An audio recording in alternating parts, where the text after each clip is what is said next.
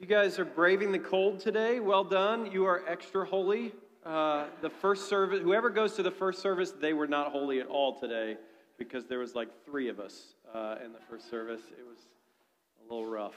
Uh, everybody getting excited about Christmas? It's kind of that time where you're either super excited or super exhausted.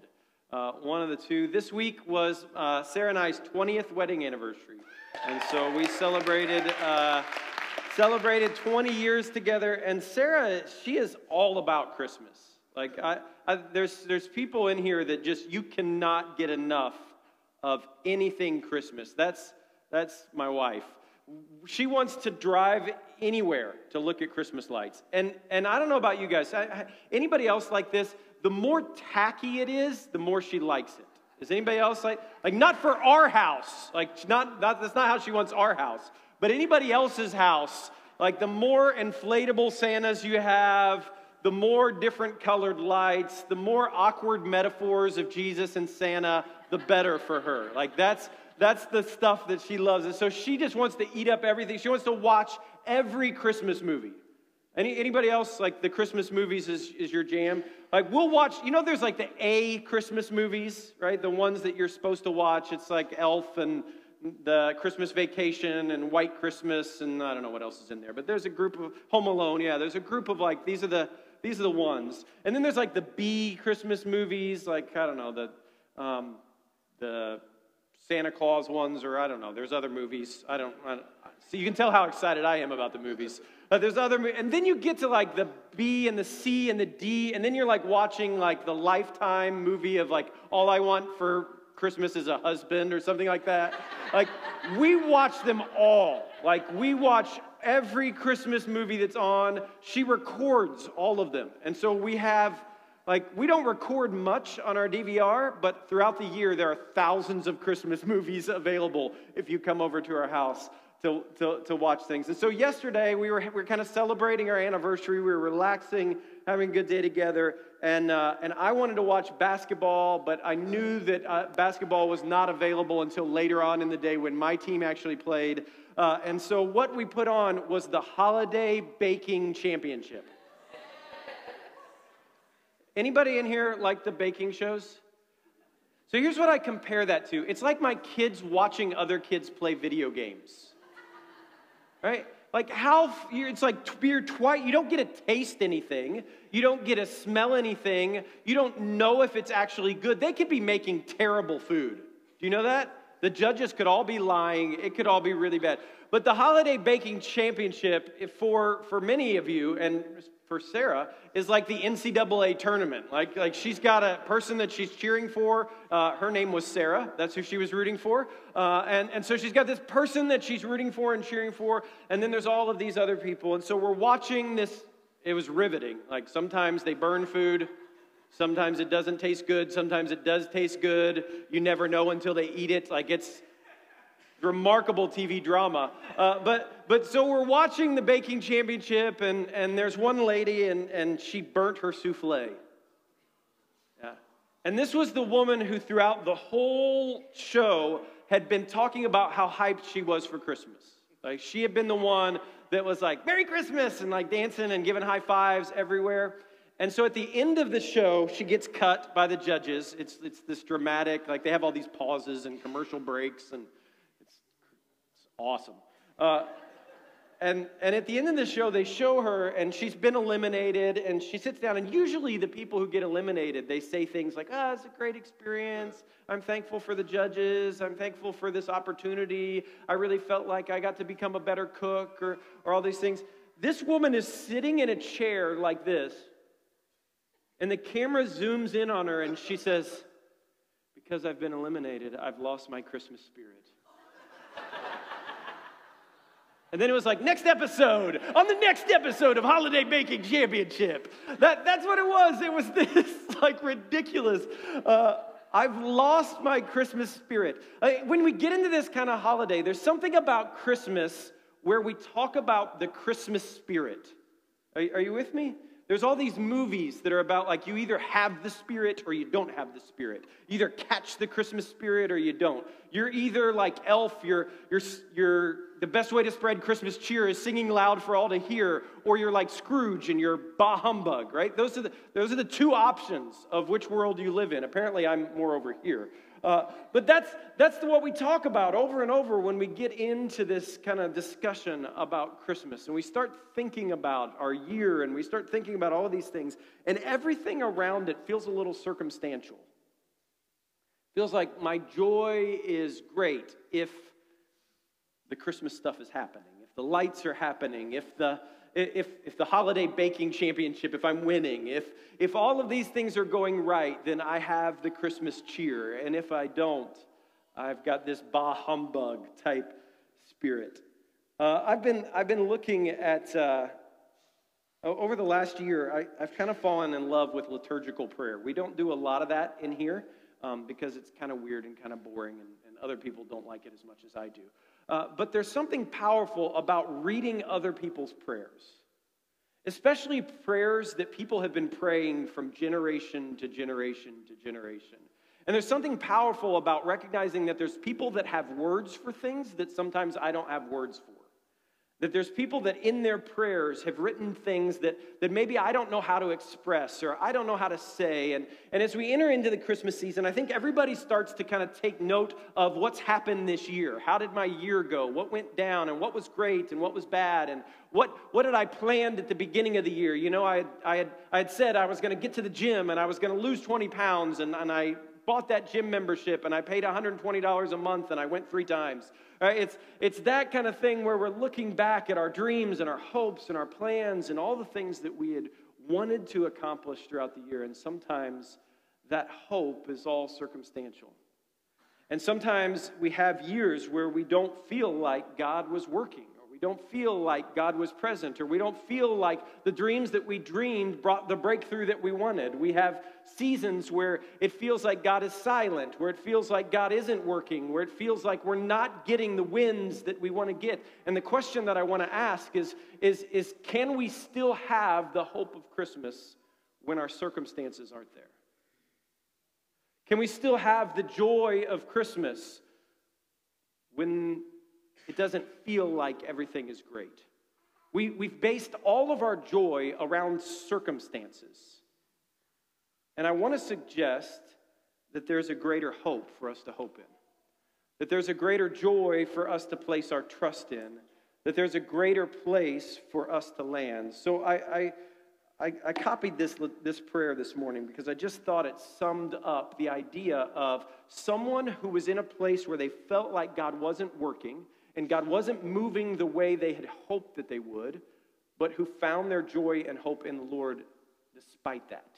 In spite of their circumstances, they found that. So I'm going to read this prayer to you. It says, O Christ, in whom the final fulfillment of all hope is held secure, I bring to you now the weathered fragments of my former dreams, the broken pieces of my expectations, what I wanted that hasn't come to pass.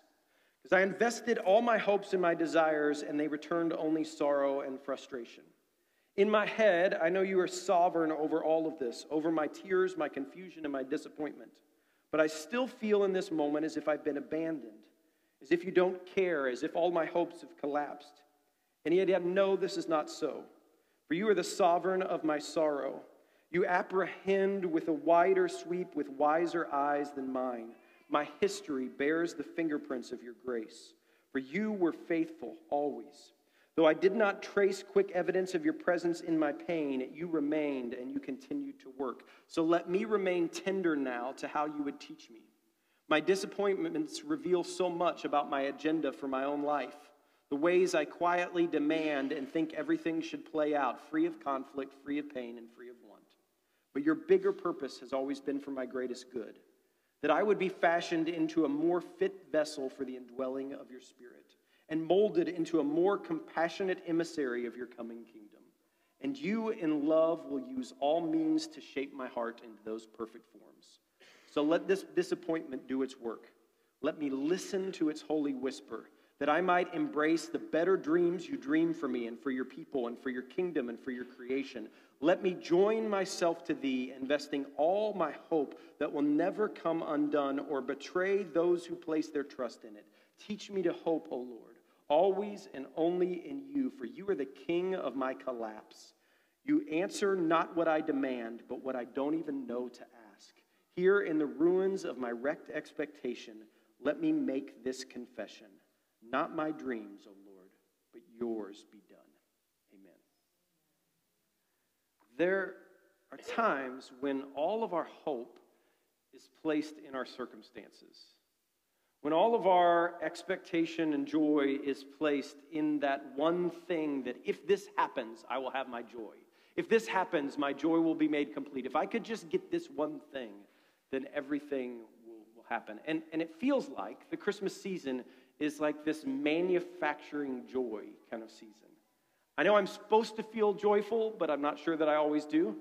I know I'm supposed to be excited, but I don't know that I always do. Uh, uh, Isaiah 49 23 says it best. It says, Those who hope in the Lord will never be disappointed. That when our hope is firmly placed in the Father in heaven, when our hope is firmly placed in Him, when our joy is made complete in Him, then we will never be disappointed. So I want to walk through the Christmas story today a little bit, and I want to look at the characters of the story and the places where it's happening and the people that it's happening to. And I want us to see how Christ breaks into a world where there are people who felt unseen, who felt unnoticed, who felt unloved, who felt marginalized and hurt and broken. And his indwelling spirit, the incarnational presence of Jesus, was good news for all people. That for everyone who came in contact with this child, joy came. So let's look at Luke chapter 2. Let's start at verse 1. It says, In those days, a decree went out from Caesar Augustus that the world should be registered. This was the first registration when Quirinius was governor of Syria, and all went to be registered, each to his own town. All right, so here's what's happening they're taking a census. They're trying to figure out who's who and what, what do we have. Is everybody paying their taxes? Is everybody in the right place? And so everybody had to return to their hometown where they were born. All right, who in this room was born the furthest from Marietta, Georgia? We've got a lot of you. name some things out. China, Canada. China's winning. Slovakia, Sophia. All right, I, am I, I, we're going to go China as the winner there. All right, so so here's here's what had to happen. I, I'm from Dayton, Ohio. It's a terrible, terrible place, especially right now. It's there's nothing happening there. All the factories have closed. Our only hope is Ohio State football. That's the only joy our joy will be made complete if they beat Clemson. All right, that's, that's the way it works there in Ohio. Uh, and, and so, what would have to happen is I would have to gather my family, my wife, my children, and I would have to go to Dayton, Ohio. But there's not flights at this point to Dayton, Ohio. There's not a car that's going to get me to Dayton, Ohio. There's not a highway that's going to get to China would be a real mess. That's going to be really difficult, right? Like that's going to be really hard to make it. And so, so figuring out how to get there is this difficult challenge. So Joseph and Mary, Mary is nine months pregnant. Uh, that is not a comfortable stage of life. I, I've not been through it, but I am told that that's not the funnest time to be a woman, right? Uh, that that's it's a difficult season, right? It's challenging, painful. They jump on a donkey and travel all the way back home. It's a very inconvenient thing that's happening there. It says, And Joseph also went up from Galilee, from the town of Nazareth to Judea to the city of David, which is called Bethlehem, because he was in the house and lineage of David to be registered with Mary, his betrothed, who was with child. So, out of the house of David, out of the lineage of David, David, the shepherd king, is, is where this is coming from, and to the place of Bethlehem. Bethlehem is a, uh, uh, like I want you to imagine a little podunk town uh, where, and I'm not going to name any because I, we could offend some people up in here because I, I think there's a lot of them in this area, but I'm not going to name which ones I'm thinking about. Uh, but it's a tiny little town. There's, there's a thousand, 300 to a thousand people in the town. Uh, it's in the middle of nowhere. The Bible actually mocks it, which means it's not the greatest place. Like when the, when the Bible's making fun of your hometown, it's it's a little rough. It says, And while they were there, the time came for her to give birth, and she gave birth to her firstborn son, and wrapped him in swaddling clothes, and laid him in a manger, because there was no room for them in the end. The story begins in utter humility. It, it's, it's a child that's coming to a teenage girl who is having a baby out of wedlock, who is traveling while she's nine months pregnant, who is traveling back home to Bethlehem, which is a town that nobody knows about. The, the, there's actually a phrase in the Bible that says, Can anything good come from Bethlehem? Is what was asked of Jesus. Like it's this place in the middle of nowhere. Caesar utter, utters this royal edict, taxation purposes, pushes everyone back to their hometown, and Mary and Joseph begin this trip home. And Caesar is doing something, but God's doing something bigger. And it's happening in a way that none of us would expect it to. As people had been waiting for the birth of Jesus, as they'd been waiting for the Savior to come, they did not envision it happening in Bethlehem. They didn't envision it happening to a teenage unwed mother. They didn't envision it happening in this place, in this time. And, and it leads us to the first point today, which there is, is this there is no place that isn't holy. There is no place that isn't holy. Sometimes we believe that there's a season of our life that isn't holy, that there's a place that isn't holy. It's interesting that we have kind of these set apart holy places, like Sunday morning is holy. When we gather together to worship, that's holy. When we stop and when we pray, that's holy. But then there's these other moments that are completely secular or somehow are absent of any holiness or any set apartness or any bit of God's presence. And so when we're, when we're having coffee with one another, that's not holy. But when we're talking at church, that is holy. When we're listening to a sermon, that's holy, but when we're listening to our kids in the car, that's not holy. And, we have this kind of secular, sacred divide where we believe there's some things that are holy and other things that are not. Uh, this story is shaping us in such a way that says if you look deeper, you'll recognize that everything is holy. That God recognizes that every place, that every moment, that every person that every interaction, that every hour, every second, every minute is ripe with the fruit of the inbreaking kingdom of God. And the question is are we present to it? Are we attentive to it? Are we ready to hear that and experience that? Micah chapter 5, verse 2 says, But you, O Bethlehem, you who are too little among the clans of Judah, for you shall come forth the one who will be ruler in Israel, whose origin is from old, from the Ancient of Days, and he shall stand and shepherd his flock in the strength of the Lord. Out of this town in the middle of nowhere that nobody expects anything of, the inbreaking of the kingdom is going to happen. And the narrative that everybody wanted to hear, the story that everybody wanted to experience, was a story of power. The king born in power, born in authority, born to take over the structures of the Roman government, to come as a warrior, to come as a king, to come in strength, to come in power, and it shows up in a completely different way. And we would be wise to pay attention and understand that this is often how God works in the unexpected ways, in the ways that we didn't notice He was even working in the, in the people that we didn't think he could use, in the moments that we thought weren't holy. Those are the places where God does his best work. The second thing I want us to recognize is that there's no person who's unseen. There's no place that's not holy, but secondly, there's no person that's unseen. It, it, we, we, the census would gather the entire family. And so when, when Joseph and Mary are traveling back to Bethlehem, we have to understand this. Their entire family is traveling back to Bethlehem. Like, this is not ever, we don't ever talk about this. We always talk about it as if there's like one holiday inn in Bethlehem and they're booked up and there's just one, no, no other spots for them to go. Here's the truth Joseph's family is in Bethlehem, they have a place to stay. They're there. They're all there. They had to be there. They were commanded to be there. The problem is they're rejected by their family. There's no place for them because he's got a pregnant wife and they're not married yet. There's no place for them because they've been rejected by their family. There's no place for them, not because the Holiday Inn is booked, but because the family is saying, no, no, no, no, no, we don't want anything to do with you. Rejected by their family, yet loved by God, unseen by their family at Christmas, yet seen by God.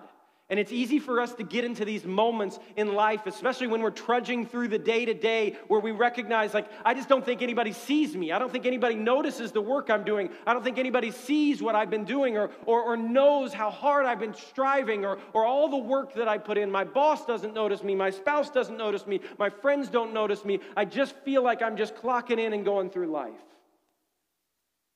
And the Christmas story teaches us that everyone is seen a family from the line of David.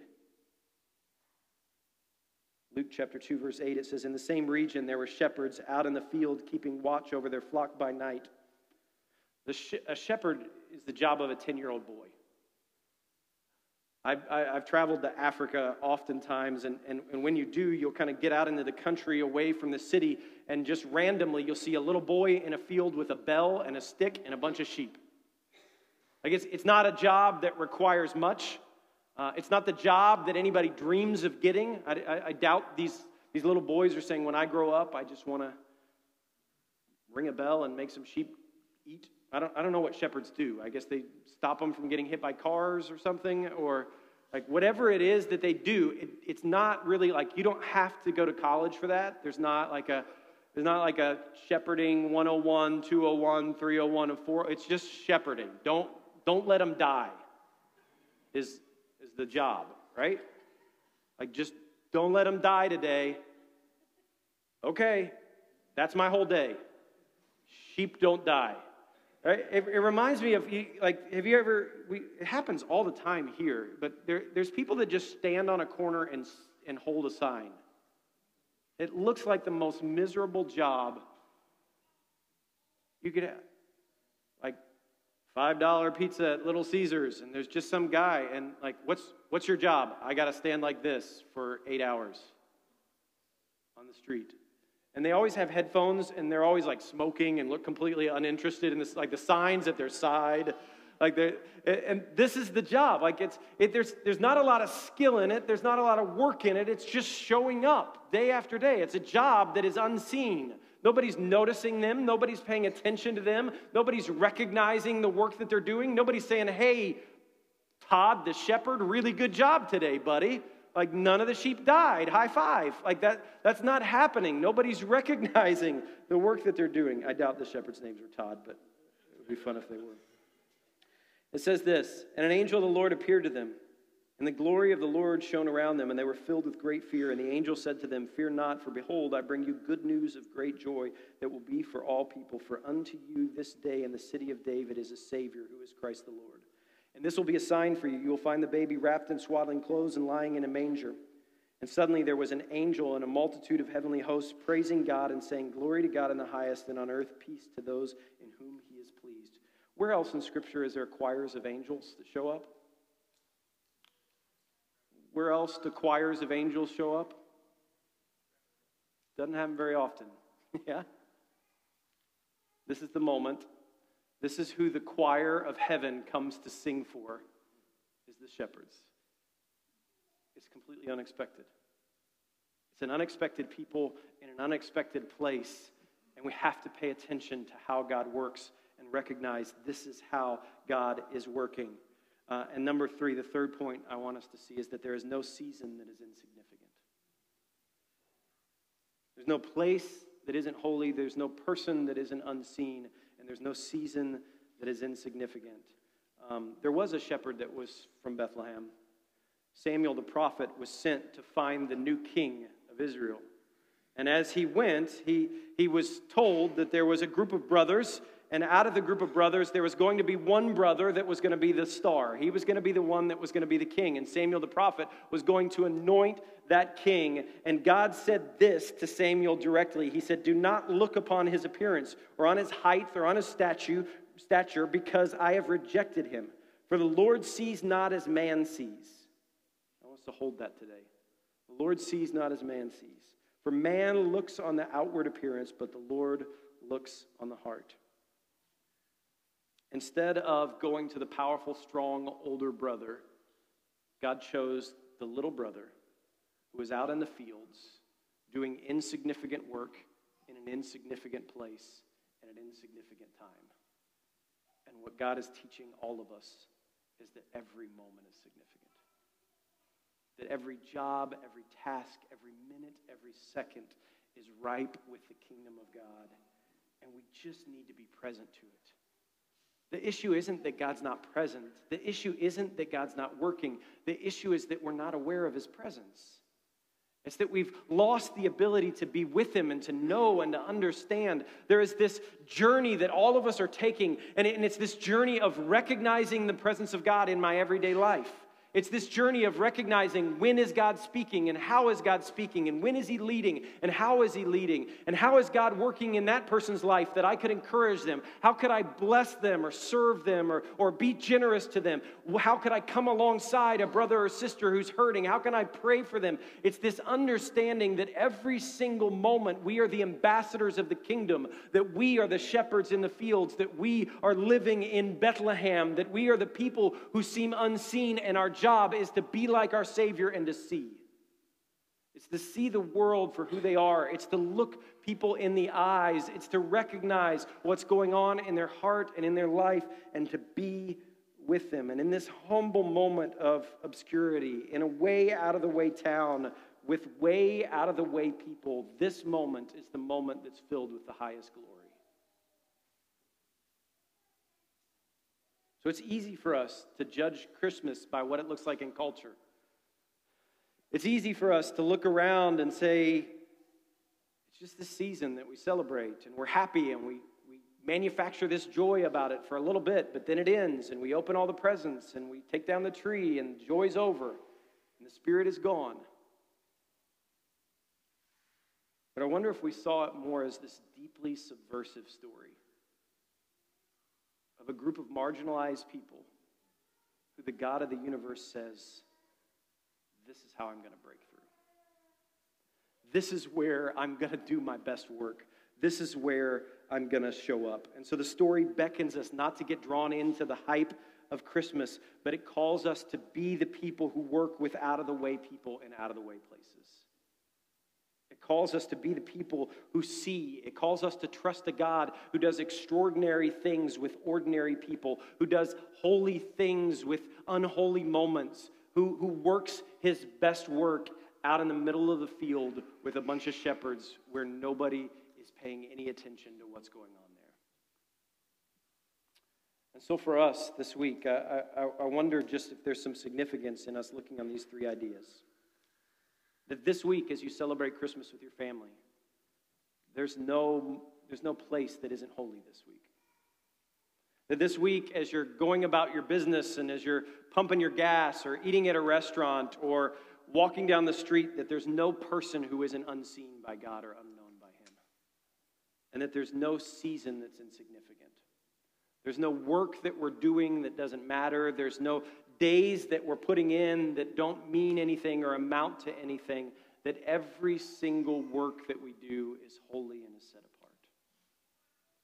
And so, as I've looked at this this week, I, I really just have one thought for myself that I've been reflecting on, and it's just God, if you're present in the ordinary, and if you're working in the, the ways that I don't always see or I don't always notice, Am I the type of person who sees you and notices? Or am I the type of person who gets caught up in all the hype of Christmas and misses all the things that really matter?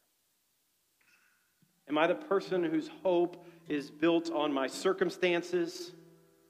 Or am I a person who has learned to root myself and hope in you? And hope in this child that shows up and this God that works in ways that I don't always understand have I learned to embrace the simple and the ordinary and the everyday and to see God there?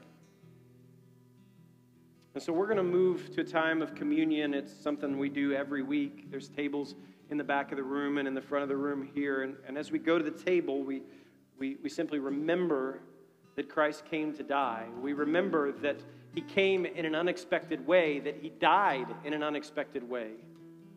And we just ask the Lord, Lord, is there any unexpected ways that you're working in my life right now that I'm not noticing? Is there something that's happening that I'm just not seeing? Is there a person that you're spotlighting that I'm supposed to see and love and serve and care for? Is, is there something that I feel is insignificant but actually means the world?